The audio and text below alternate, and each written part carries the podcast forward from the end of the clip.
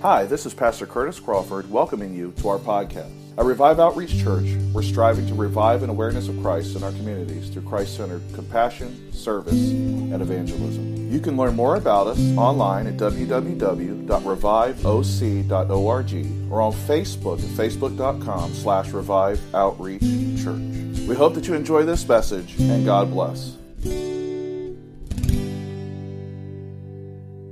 Romans chapter four. Here we go.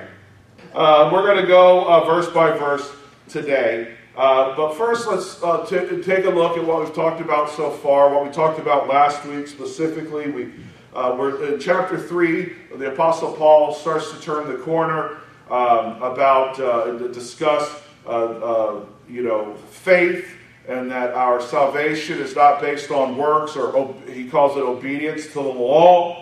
Uh, that we can't be good enough. He begins to talk about the first part of the subject, that the law uh, was sent so that we would know what was right and what was wrong. We, we would know, and, and the law wasn't sent uh, so that it could save us. The law was sent to show us how we needed something outside of ourselves, right, to reconcile us in our relationship with God, that we would see just how far we'd fallen. Uh, and so God provided a way. He provided Jesus Christ on the cross. And so you and I are not saved by works or by our own merit, but we are saved by Jesus Christ. Faith and trust in Him alone. There's nothing that you and I can do uh, outside of our faith in Christ uh, that we can be saved. Uh, and so uh, this week uh, we're going to look at um, chapter four, and uh, the uh, Apostle Paul is going to look at two patriarchs that the Jewish readers would definitely recognize. He's going to look at Abraham. Uh, he's going to look at David to make his, or begin his argument, his case for justification by faith. Now, he's already started, because he said in verse twenty-seven of chapter three, where is boasting then? And is excluded? Uh, uh, is it excluded? Uh, by what law? Of works? No, but by the law of faith. Right? Uh, so therefore, uh, we conclude that a man is justified by faith apart from the deeds of the law. All right? So what he's saying here, as we discussed last week, is that we are justified by faith, and so no man can boast. Right? Uh, that we are justified uh, by faith, and that uh, we, we can't boast, um, that we can't boast of the law uh, that God gave, because the law simply reveals to us that we need Him. And we need Christ, uh, and we uh, so what we do is we boast in Christ. We boast in the law of faith, uh, who Jesus is, and what Jesus did uh, for us on Calvary. All right, so let's dive in here to Romans chapter four. Uh, let's look at verses one through five. Uh, what then shall we say that Abraham our father has found according to the flesh? For if Abraham was justified by works, he has something to boast about, but God... Uh, but not before God. For what does the Scripture say? Abraham believed God, and it was accounted to him for righteousness. Now to him who works, the wages are not counted as grace, but as debt. But to him who does not work, but believes on him who justifies the ungodly, is his faith uh, justifies the ungodly. His faith is accounted for righteousness. And so Paul uh, begins to say that he's going to take Abraham and David, because he, the, the Jewish uh, audience would be well aware of Dave, David and Abraham. Abraham was the patriarch to whom all the promises were given uh, to Abraham, and we're going to look at that more here in a moment in the book of Genesis. And David was considered to be the greatest king that Israel ever had. So there were two men that the, the nation respected, and if they weren't justified by their works, then nobody could be justified by their works, right? If God blessed Abraham... Uh, simply because of His grace and mercy, and that Abraham believed Him, right, and had faith in Him, and not because of Abraham's own righteousness or goodness, right, and, and they all respected Abraham, then how much more so then, right, that you and I, that we would need to be justified by faith, that our works would not be any, uh, would not be useful. So he says, what then shall we say that Abraham our father has found according to the flesh? Again, Paul is using that model uh, of Abraham to show that justification is by faith alone. All right? Because Judaism was a works-based righteousness. Right? Uh, we've talked about this in our previous chapters, that You know, the Pharisees, the Sadducees taught and believed that uh, obedience to the law was enough to save you. Uh, and that that's how you were righteous, right? Uh, that your righteousness was based on how obedient you could be to the law. And that uh, is absolutely untrue, because what humanity has proven time and time again is that we can never be fully obedient to the law. Mm-hmm. Right? And as we looked in chapter three, Paul said, there is none righteous, no, not one. Everyone has sinned. Everyone has gone their own way, right? Uh, our, thro- our, our, our, our throats are like an open tomb, right? We want, we curse and we don't bless, and we uh, are, are mean and we're angry, and we don't live at peace with the world, and we're selfish and self-centered. And, and so man can never be good enough in our works. Uh, for if Abraham was justified by works, he had something to boast about. So if Abraham had been justified because of how good he was and how awesome he was, and listen, obe- uh, Abraham was obedient. There is no question about that. When God told him to get up from where he was at and go to where I'm going to show you, but didn't tell Abraham a destination, guess what Abraham did? He got, he got up, he packed, and he left. But it wasn't his obedience that saved him. It was his faith in God, which we're going to talk about.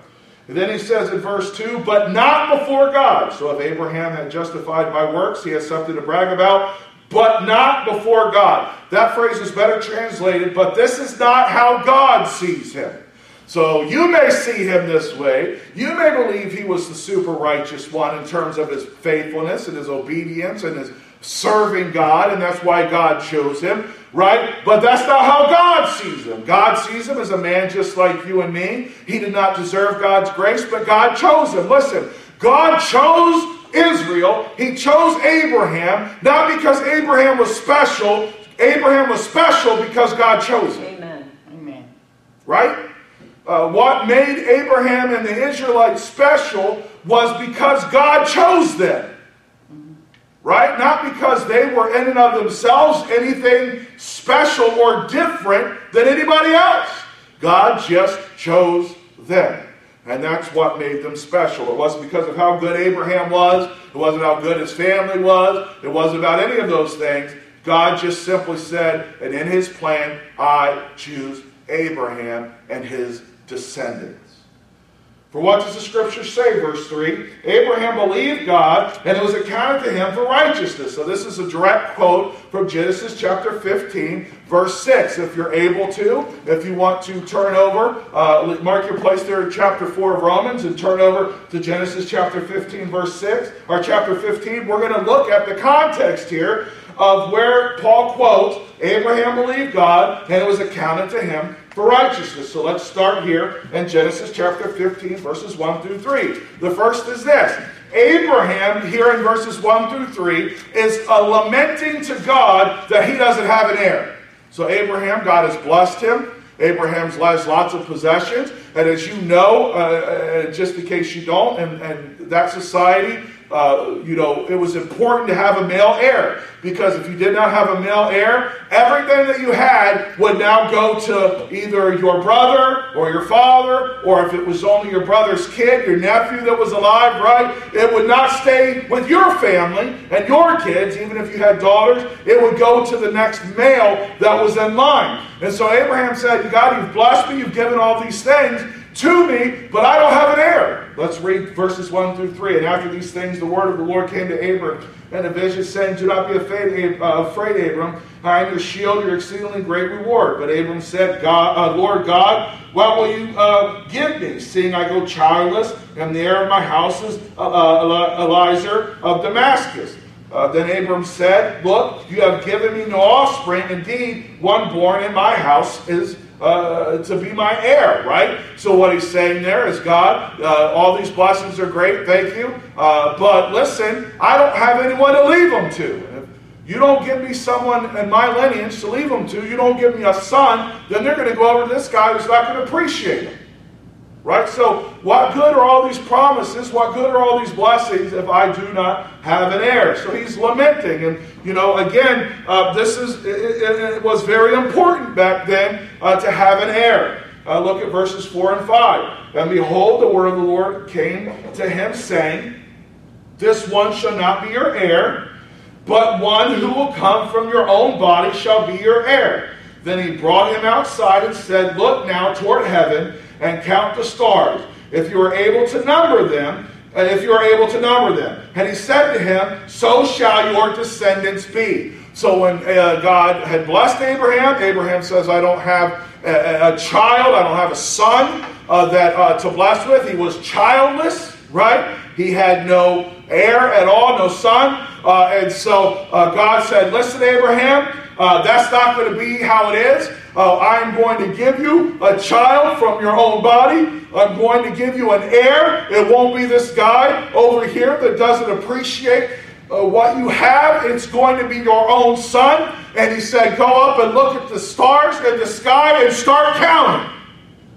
And he said, uh, I'm going to give you, your descendants will be more numerous than the stars. If you were able to count all the stars, which you can't, he's God saying, but if you're able to, I'm going to give you more than the number of stars. What he's saying is, I'm going to make you into a great nation. Not from your brother's family, not from your nephew Lot, not from all these other people. I am going to make you a nation from your seed, your children. Your heir. And that's when verse six comes. And he believed in the Lord, and he counted it to him for righteousness. That he there is capital He, that is God. And Abraham believed in the Lord, and God accounted it to him for righteousness. So what is it that Abraham believed? Jesus hadn't come yet, right? There, there was no law, right? The law, only law that we had was what was that moral law written upon our hearts, right? Moses hadn't been given the Ten Commandments. There was no Leviticus. There was no Deuteronomy. There was no law, right? Yet God said that He accounted to Abraham righteousness because of Abraham's faith. His belief in God. And Abraham, this to, to put it simply is, he believed God, who he said he was, and what he said he would do. Praise the Lord. Amen. Right? He believed that God was who he said he was, and that God would do what he said he would do. And so because of his belief, now listen, this is a conviction that God will do what he's saying, right? This isn't a simple statement that God believed, that you believe that God, that, you know, that, that he believed. Abraham, in his heart of hearts, believed that God uh, was who he said he was and would do what he said he would do. Right? It is impossible to please God without faith. And Abraham had faith. And it is because of that faith that God had mercy on him and made him, remember that word righteousness, made him in right standing before him. Now this is before the law, and this is before Jesus. This is before circumcision. Abraham was not circumcised until later. God, uh, uh, Abraham believed. There was no great demonstration of power. There was no legal contract signed between him and God. God just gave him his word, and Abraham believed it. Uh, uh, J. Vernon McGee writes, he took the naked word of God at face value, and he rested in it.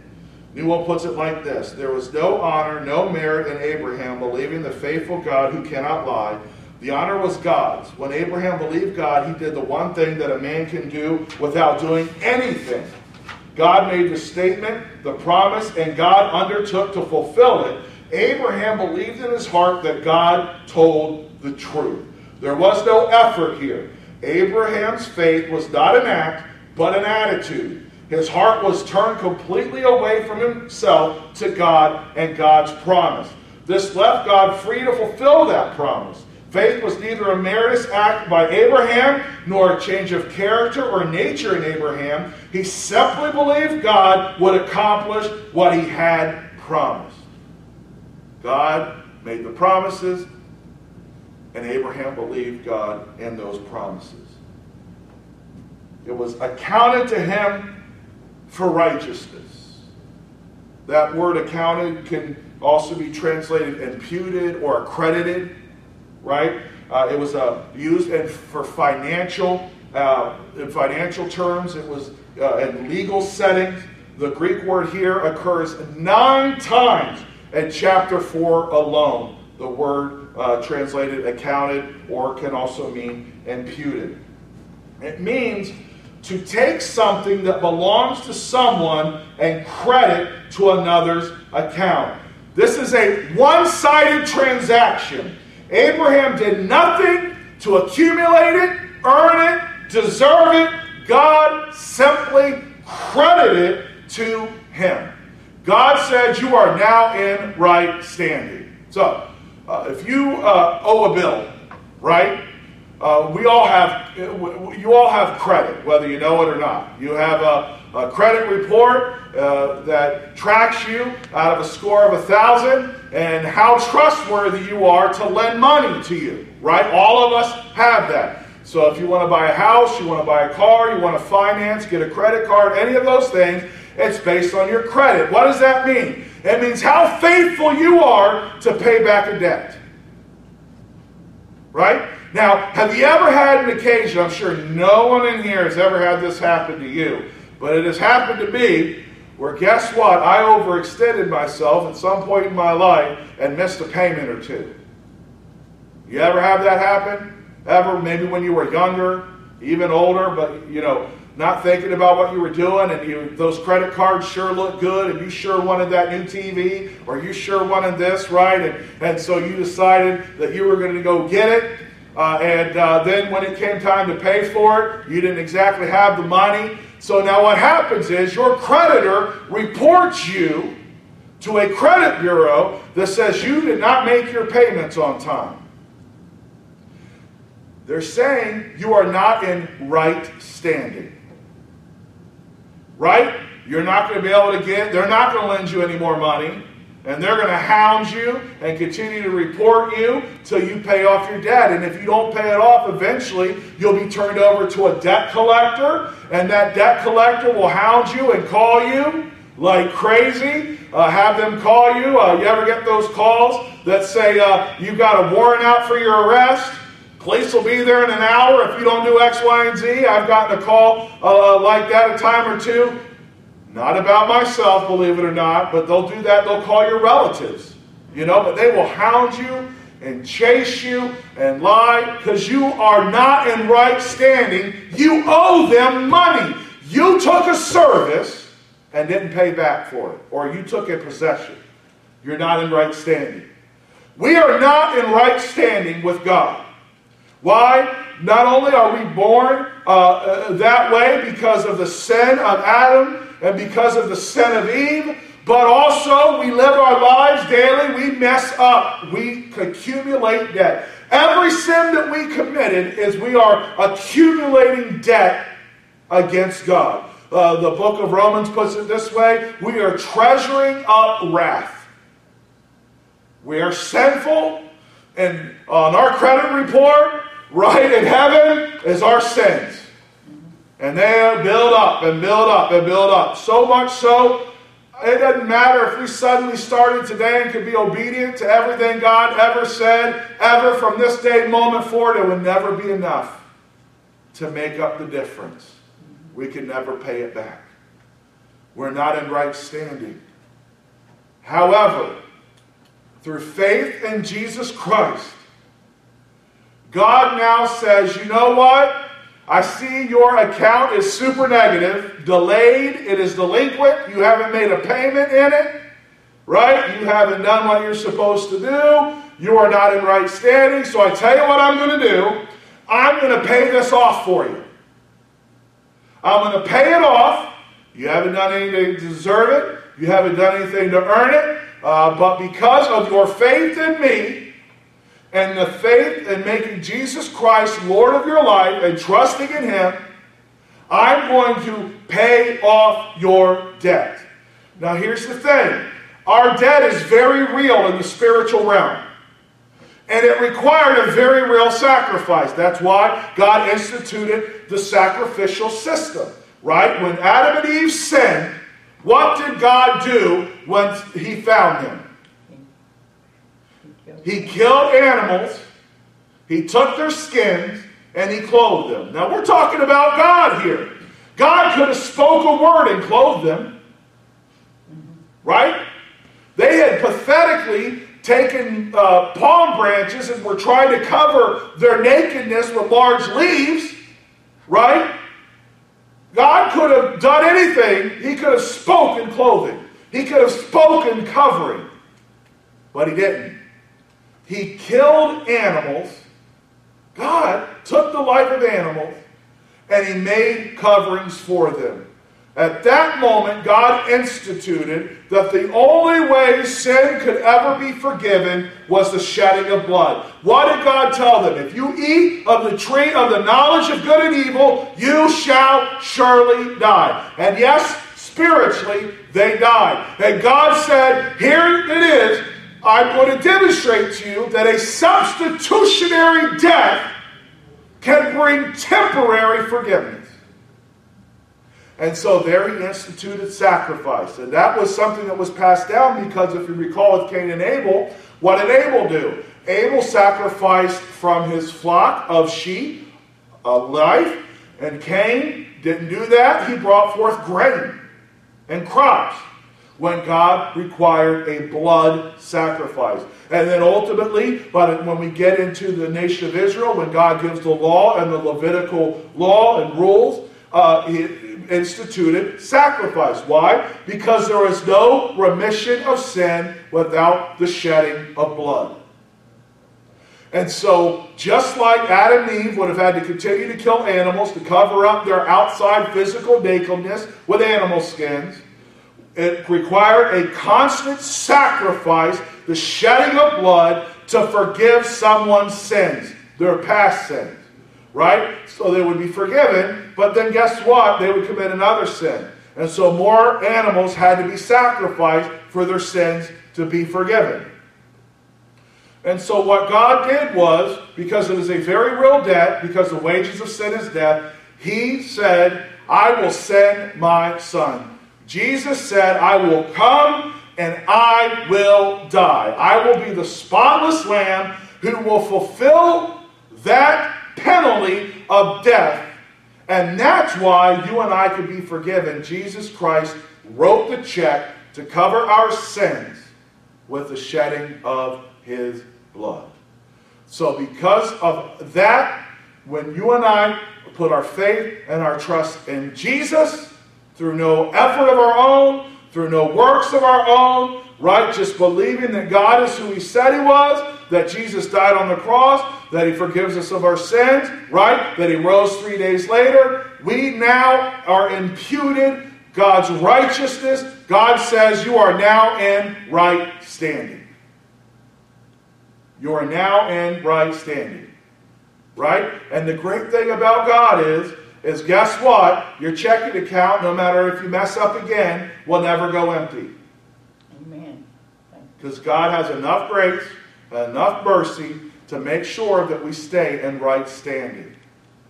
He forgives us and has mercy upon us. It is imputed to us. Now to him who works, the wages are not counted as grace, but as debt. Again, if the salvation was based on anything we could do, then it would be earned.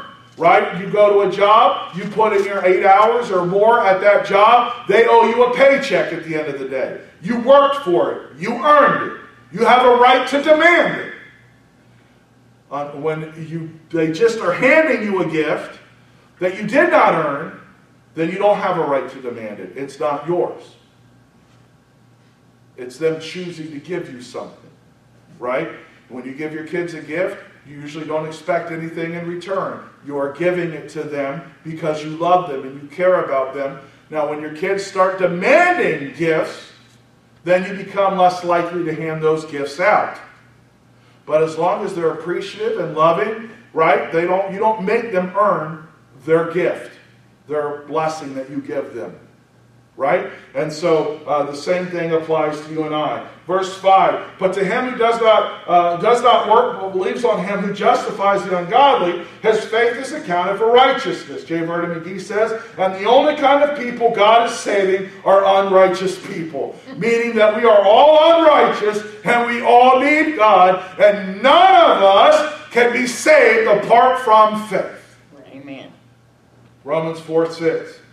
Just as David also describes the blessedness of the man to whom God imputes righteousness apart from works. So now you had Abraham, who was declared righteousness, uh, declared righteous by faith before the law and before circumcision. You now have David, who was after the law, and now David is saying here, Uh, he is saying, uh, uh, Paul says in seven and eight, blessed are those whose lawless deeds are forgiven and whose sins are covered. Blessed is the man to whom the Lord shall not impute sin, meaning the one whom God forgives and does not require them to pay the penalty of sin. Again, David is talking about uh, uh, uh, uh, salvation, forgiveness, uh, justification, just as you never sinned, through faith in God. David said he accredits us. He does not require us to make the payment for our sin. Blessed is the man to whom the Lord shall not impute sin. That's quoted from Psalms thirty-two, verses one and two. This is written after David committed adultery with Bathsheba. In spite of the enormity of David's sin, and the utter absence of his personal merit, David knew the blessing of imputed righteousness. So, here's the thing. If the, the world may say that you can be good enough, or you need to be good enough, you got to do this, you got to do that. You may even have churches that tell you that you've got to serve or be obedient enough a, a, a certain way, and and and, and you know, cut your hair a certain way and do all of these things if you want to be saved. That is absolutely untrue. Your past does not disqualify you from being saved, the sins of your past. Abraham, even after God's, uh, Genesis chapter fifteen, verse six, where it says Abraham believed and it was credited to him as righteousness, guess what? Abraham still messed up. He still messed up, even after that. He uh, let Sarah talk him into having Uh, a baby with Sarah's maidservant, trying to get ahead of God. Big sin. Right? Uh, David, what did he do? He committed adultery with Bathsheba, then he had her husband murdered, had her husband killed. Right? These were not perfect men, yet they understood the forgiveness of God and God declaring them in right standing in spite of their sin. Meaning they were not good enough to earn God's forgiveness. That God showed them grace and mercy because he's God and he can show grace and mercy, not because they earned it or deserved it. All right, and that's what Paul is saying here. J. Vernon McGee says, and therefore David described the blessedness that God reckons righteousness without works, because David had no works. The works that he had were evil. In anyone's ideas, in anyone's sight, David did terrible things. And yet God forgave him anyways. So he couldn't earn it, and he didn't deserve it. Verse nine.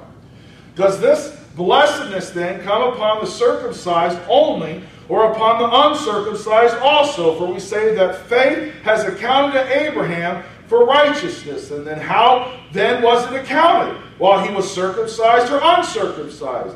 Not while he was circumcised, but while uncircumcised. So now Paul is talking to the Jewish readers and the Gentiles to say that regardless of circumcision, right, whether you're circumcised or uncircumcised, you're still justified by faith. What he's saying here is he's first saying, Gentiles, you don't have to be circumcised to be saved by grace, to be saved by faith in God, right? Uh, and he's saying to the Jews, uh, he's saying to them that uh, outward traditions don't save you. Obedience doesn't save you, right? Uh, circumcision doesn't save you. In us today, if it baptism, baptism doesn't save us. Communion doesn't save us. Foot washing doesn't save us. None of the sacraments save you or save me. No traditions of man could save us. Not even the sacraments could save us. Amen. It is only faith in God. And so Paul is saying uh, to his readers that your traditions can't save you. Obedience to law can't save you. Circumcision can't save you. Because there were people out there who believed because they belonged and were children of Abraham. They were good to go. All right. Now, uh, so Abraham was pronounced righteous in Genesis chapter fifteen, verse six. Ishmael was born uh, according to Genesis chapter sixteen, verse sixteen. So that's after uh, God had uh, accredited or imputed righteousness, said that Abraham was now in right standing due to his faith. And then Abraham was performed, uh, commanded to perform circumcision in Genesis chapter seventeen, verses thirteen and twenty-four. Abraham was ninety-nine when he was circumcised. So God declared Abraham righteous before Ishmael had been born and, or even conceived, right? So before his sin of uh, laying with uh, uh, uh, Sarah's handmaiden, and at least fourteen years before he was circumcised. So your past sin and even your sin that you may commit tomorrow, right? God will forgive you, and his uh, the credit to your account can never run dry. Romans uh, chapter four, eleven and twelve. And he received the sign of circumcision, a seal of the righteousness of the faith, which he had while uncircumcised, that he might be the father of all those who believe, though they are uncircumcised, that righteousness might be imputed to them also. And the father of circumcision to those who uh, not only are of the circumcision, but who also walk in the steps of the faith which our father Abraham had while still uncircumcised. Racially, Abraham is the father, the, the, Abraham is the father of the Jews who are the circumcised. But spiritually, when you and I accept Christ as Lord and Savior, he now becomes our spiritual father as well, of, of believing Jews and believing Gentiles. So you and I are children of Abraham from a spiritual perspective. Galatians three twenty-nine says that if you are Christ, then you are Abraham's seed and heirs according to the promise.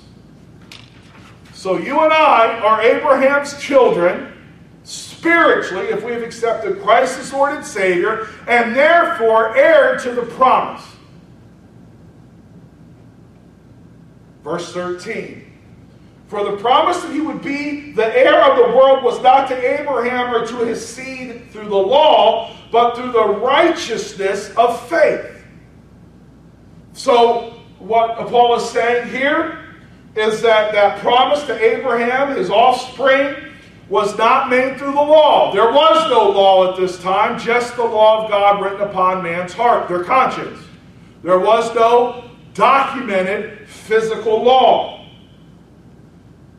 So therefore, Abraham was righteous because of faith, and faith alone, through the seed, which is Jesus Christ. Romans chapter four, fourteen and fifteen. For those who are of the law are heirs, faith is made void, and the promise made of no effect. Because the law brings about wrath, for where there is no law, there is no transgression. This is similar to the end or where we talk in chapter three, right?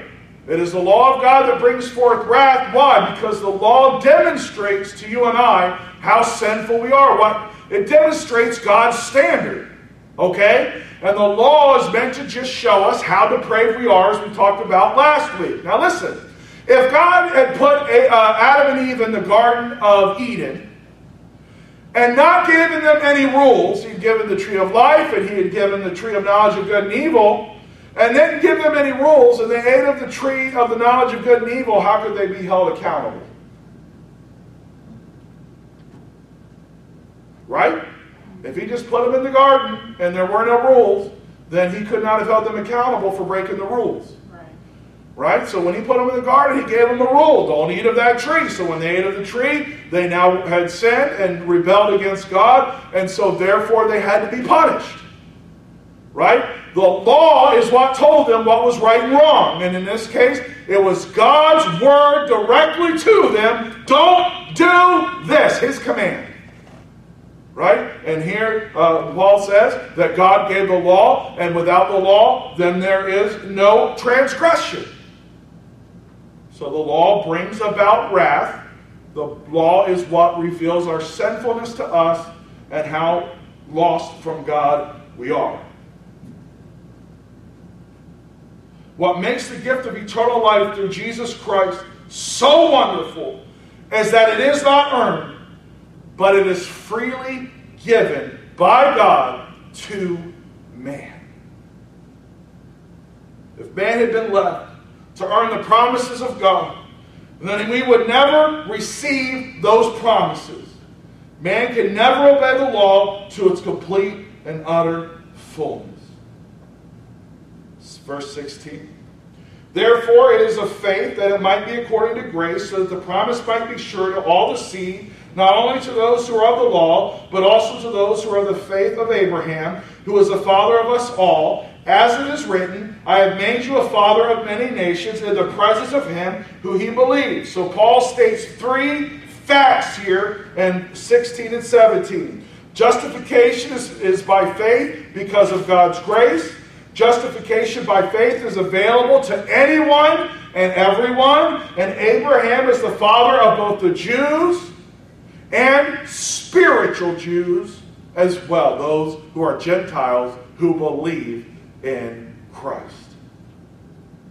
The remainder of verse seventeen, God who gives life to the dead and calls those things which do not exist as those they did, who contrary to hope and hope believed, so that he became the father of many nations, according to what was spoken, so shall your descendants be. What is God's uh, Paul saying here? Is he's, he's talking about the awesomeness and the power of God as it relates to Abraham here, and then it, how it can be applied to our lives, okay? So basically, Abraham was an old man. He had no kids. His wife was barren. She could not have kids, right? But what Paul says here is that we serve a God who gives life to the dead and calls those things which do not exist as though they did. Meaning that even though the world saw Abraham as barren, as not being able to have children, as an old man who couldn't have kids, as a wife who was barren, even though the world saw him that way, even though nature said that that was the way that it was, God is the one who has the last say, and he can say to a barren, dead womb, come alive. Amen. He can say to an old man who is far past the age of uh, being able to produce children, he can say, uh, you are now alive. Amen. He can speak to life that which the world has declared dead. Even the law, the law of nature has declared, declared dead. Right. Amen. And we know that Abraham believed this about God. Why? Because when God told him to sacrifice Isaac, he went to go do it.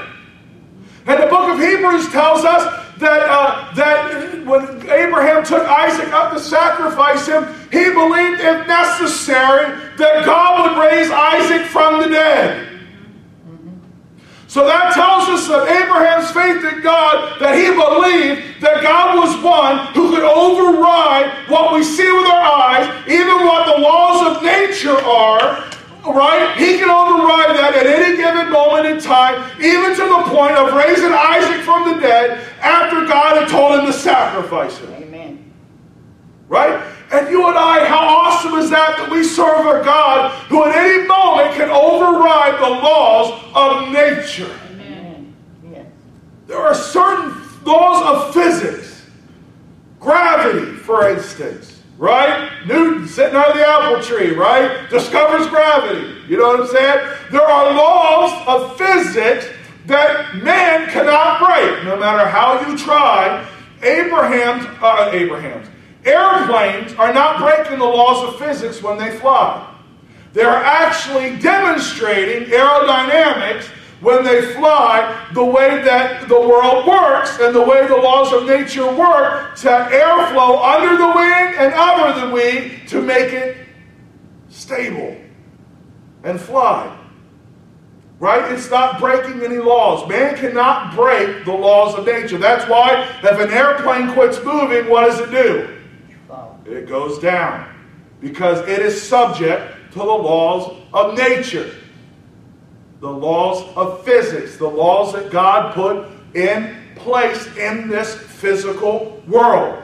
But God, at any moment in time, can override the laws of nature. What does that mean? That means when a guy's been dead in a tomb for four days, he can have the stone rolled away and call that person out of the tomb. Amen. Yes. Bring them back to life. That means that when he's walking down the street and he saw a widow who had only one son and that son was dead, God was raised that child from the dead right then and there. Amen. Right? He could break the laws of nature. That means that when Joshua was fighting a battle and uh, it was getting dark and they were afraid they couldn't win in the dark, he prayed and God stopped the sun. Now the sun doesn't move.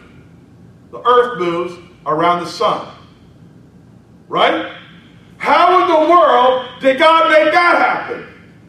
But he did. Somehow, God held everything in place so that the world quit spinning around the sun. The world quit, think about that for a second.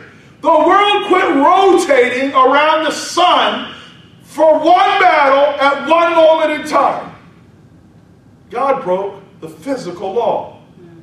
Because if the earth were to ever stop spinning or rotating, everything would end. Amen. We would all be destroyed. Right? But at any moment, God can intervene at any time. And he can override the laws of nature. And he can call those things which do not exist as though they did. And way back in Genesis chapter fifteen, he did that when he said, uh, Abraham, you will have a son. That son didn't exist. Everything in the world said that son could never exist. Right? But yet God spoke it and it happened. Romans chapter four verse nineteen. And not being weak in faith, he did not consider his own body already dead since he was about one hundred years old and the deadness of Sarah's womb. Abraham was old as dirt. Sarah was old as dirt. They had no right having no babies, right? They were old, old, old. I'm forty-five and cannot even imagine having another baby, right? I am in pain every time I spend a day with my grandchild, both of them. Ezra's twenty-two pounds now, and he's literally a, a, just a chunky monkey to carry around. And, and Ruth, like, I can't imagine having a baby at forty-five. Can you imagine having one in your hundreds? Well, I won't even be here in my hundreds, let alone having kids in my hundreds. They were old and they were as good as dead, but God said, nope, I've got a plan, and that plan is, is I'm going to speak life into what is dead or dying. Verse twenty-two or twenty through twenty-two. He did not waver at the promise of God through unbelief, but was strengthened in faith, giving glory to God. And being fully convinced that what he had promised, he was able to perform. And therefore, it was accounted to him for righteousness. Because of Abraham's genuine faith in the promise of God, it was credited to him as righteousness. He, God said, you are in right standing with me. Now it was written for his sake alone that it was imputed to him, but also for us it shall be imputed to us who believe in him, who raised up Jesus our Lord from the dead. All Scripture is universal in application, and Abraham's experience is no exception. Abraham was justified or declared righteous because of faith. You and I are declared in right standing because of faith. Abraham's faith was that God who was who he was and would do what he promised. Our faith is in Jesus Christ, that Jesus was who he was, that he died upon the cross, and that he rose from the dead, and that I need him. Amen. You and I demonstrate that faith and that belief, and we are saved. Amen. That's it. All said and done. Verse twenty-five. Who was delivered up because of our offenses, and who was raised because of our justification. Talking about Jesus. Jesus was delivered up for our offenses. He died in our place for our sin. He paid that price that was owed, so that we could be in right standing, and he was raised because of our justification. Remember that word, justification. It's just as you never sinned. When God looks at us, he sees us as if we had never sinned in the first place. So Jesus uh, died for our sin. And when he was raised, it was God's stamp of approval upon the sacrifice, so that you and I can be saved. If Jesus isn't raised, his death doesn't mean anything. Amen. Jesus, if Jesus isn't raised, he is no different than any other lamb, sheep, goat, dove that was ever killed and sacrificed. But when he was raised again, that was God saying, I accept your sacrifice, your atonement. The Bible says in the book of Hebrews that Jesus is our high priest. And I don't know how it works out or how it happens, but somewhere in heaven there is a, an exact duplicate, uh, duplicate of the temple in heaven that was on earth, right? The tabernacle in heaven that is on earth. There's an exact replica of the Ark of the Covenant with the mercy seat, and there's an exact replica of the Holy of Holies in heaven, just like there is here, that was here physically on earth. And the Bible says in the book of Hebrews that Jesus walked in there, the one true uh, high priest, the only one that will ever need to be, ever. He put his own blood on the mercy seat. And that blood never has to be applied again. And no one ever has to die again. And you and I are forgiven. That's why the veil was torn. I imagine it like this. Uh, I, I imagine Jesus walking into the Holy of Holies in heaven and ripping that veil and tore, tearing it apart. Uh, this is Curtis's theology, so don't you get all freaked out. Uh, Jesus walking into that Holy of Holies, he moves that curtain, and on earth the curtain is split. Because he walked in once and for all and put his own blood upon the mercy seat, so that we are no longer separated from God, that we can call upon him any place, any time, anywhere. We can be forgiven through faith in Jesus Christ. Because of his sacrifice, we don't need a man to go on our behalf. We don't need a man to talk to God for us. We don't need to pray to no saints.